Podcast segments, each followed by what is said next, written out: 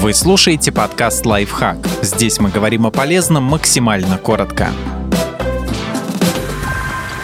Заболевания, о которых говорит частая зевота. Иногда все серьезнее, чем просто усталость синдром хронической усталости. Заработать его несложно, особенно если трудиться сверхурочно, мало спать, питаться нездоровой пищей и не заниматься спортом. Хроническую усталость от обычной отличает постоянный характер. Избавиться от нее при помощи 8-часового сна или долгого отдыха не получится. Она может преследовать человека в течение нескольких месяцев или даже лет синдром обструктивного апноэ. Недостаток сна или его отсутствие выматывают организм, а усталость, в свою очередь, вызывает зевоту. Однако иногда понять, что с качеством отдыха есть проблемы, бывает непросто. Например, при синдроме обструктивного апноэ. Люди, страдающие этим заболеванием, могут ложиться вовремя, спать 8 часов и все равно чувствовать усталость в течение дня.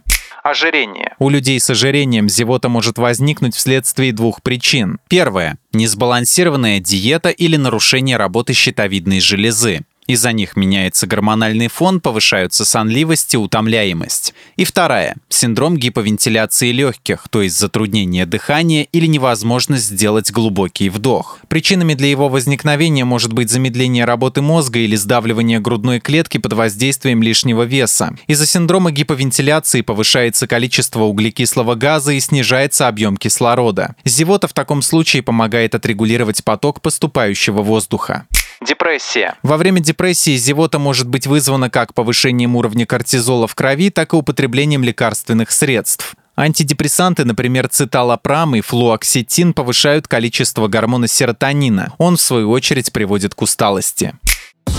Подписывайтесь на подкаст «Лайфхак» на всех удобных платформах, ставьте ему лайки и звездочки, оставляйте комментарии. Услышимся!